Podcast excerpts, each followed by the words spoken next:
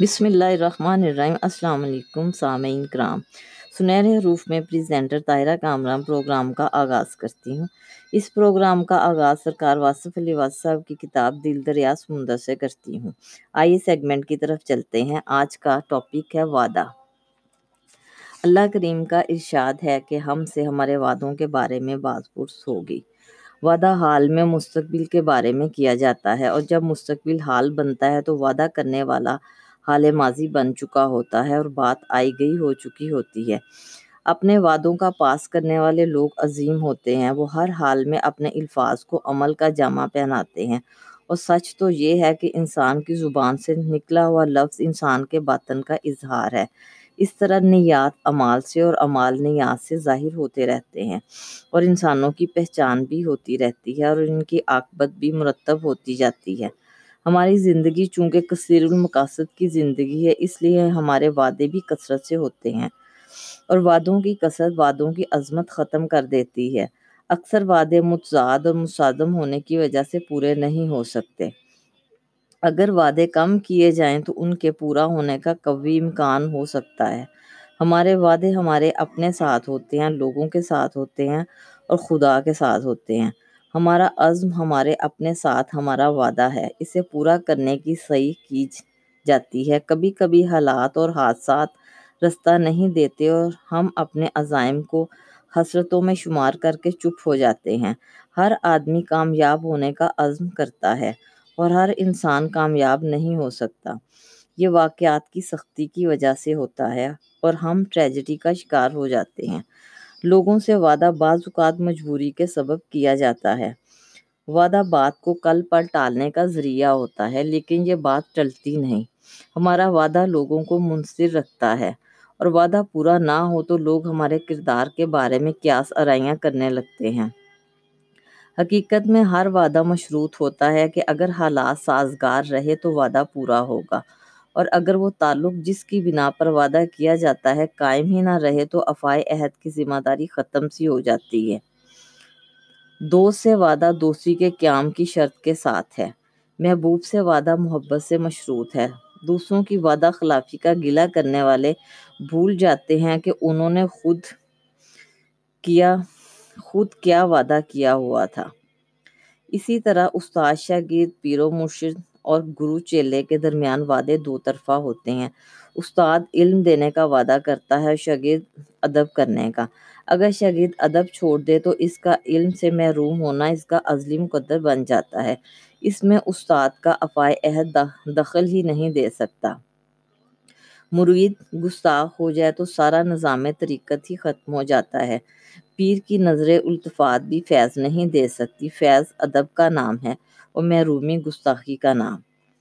انسان کو اپنے عہد پورے کرنے کا حکم ہے۔ یہی بڑے نصیب کی بات ہے کہ ہم اپنے موقع پر قائم رہیں، اپنے الفاظ کی عزت کریں، اپنے عہد پورے کریں۔ اگر ہم حق طلب ہیں تو ضرور رستہ ملے گا۔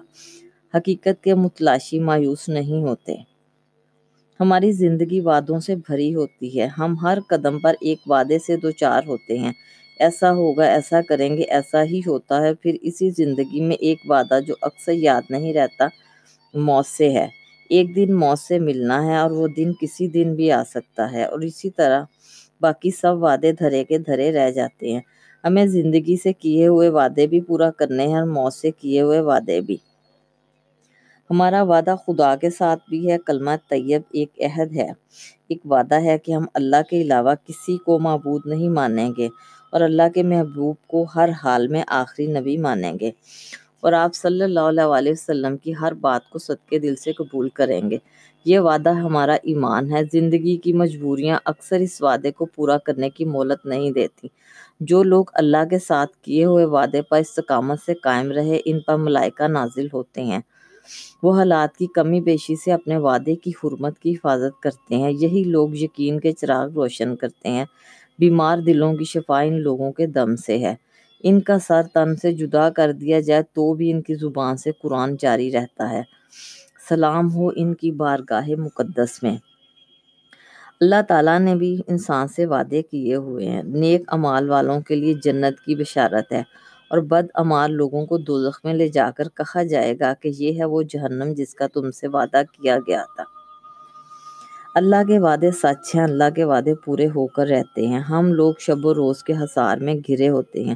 ہم جلد باز اور جھگڑالو ہیں۔ ہم فوری طور پر اپنے عمال کا نتیجہ چاہتے ہیں۔ لیکن اللہ کریم ہمیں مہلت عطا فرماتا ہے کہ ہم خود اپنے عمال کا جائزہ لیں۔